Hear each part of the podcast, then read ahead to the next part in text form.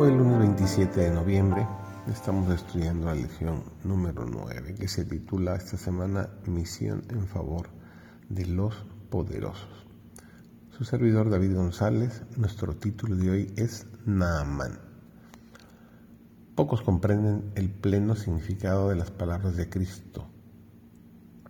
Que Cristo habló cuando en la sinagoga de Nazaret se anunció como el ungido declaró que su misión era consolar, bendecir y salvar a los afligidos y pecadores. Luego, viendo que el orgullo y la incredulidad dominaban los corazones de sus oyentes, les recordó que en tiempos pasados Dios se había apartado de su pueblo escogido por causa de su incredulidad y rebelión. Se habían manifestado a los habitantes de tierras paganas que no habían rechazado la luz del cielo.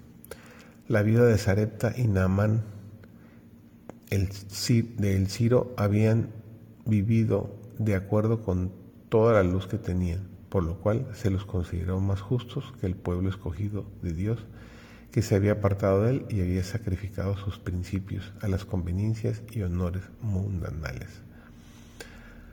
Hay personas particularmente idóneas para trabajar entre las clases altas, necesitan pedir a Dios sabiduría para alcanzarlas y no contentarse con un conocimiento casual de ellas, sino procurar despertarlas mediante su esfuerzo personal y su fe viva, para que sientan las necesidades del alma y sean llevadas al conocimiento de la verdad que está en Jesús.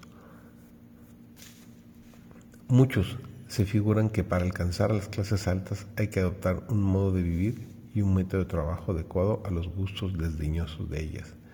Consideran de suma importancia cierta apariencia de fortuna, los costosos edificios, trajes y atavíos, el ambiente imponente, la conformidad con las costumbres mundanas y la urbanidad artificiosa de las clases altas, así como su cultura clásica y lenguaje refinado.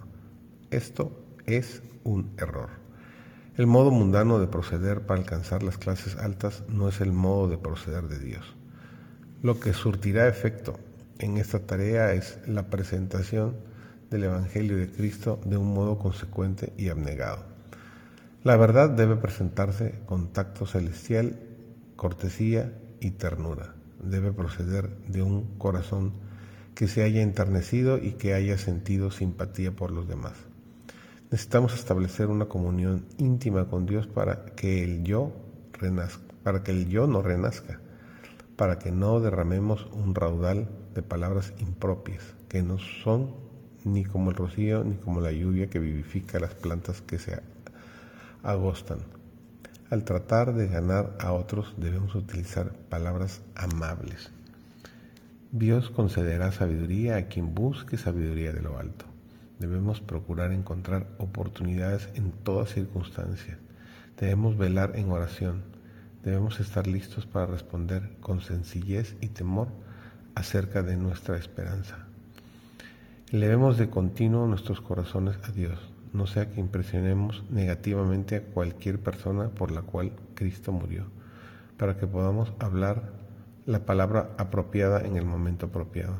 Cuando así obremos en favor de Dios, el Espíritu será nuestro ayudador. El Espíritu Santo usará las palabras que hemos pronunciado amorosamente en favor de las almas. La verdad tendrá un poder vigorizante cuando sea hablada bajo la influencia de la gracia de Cristo.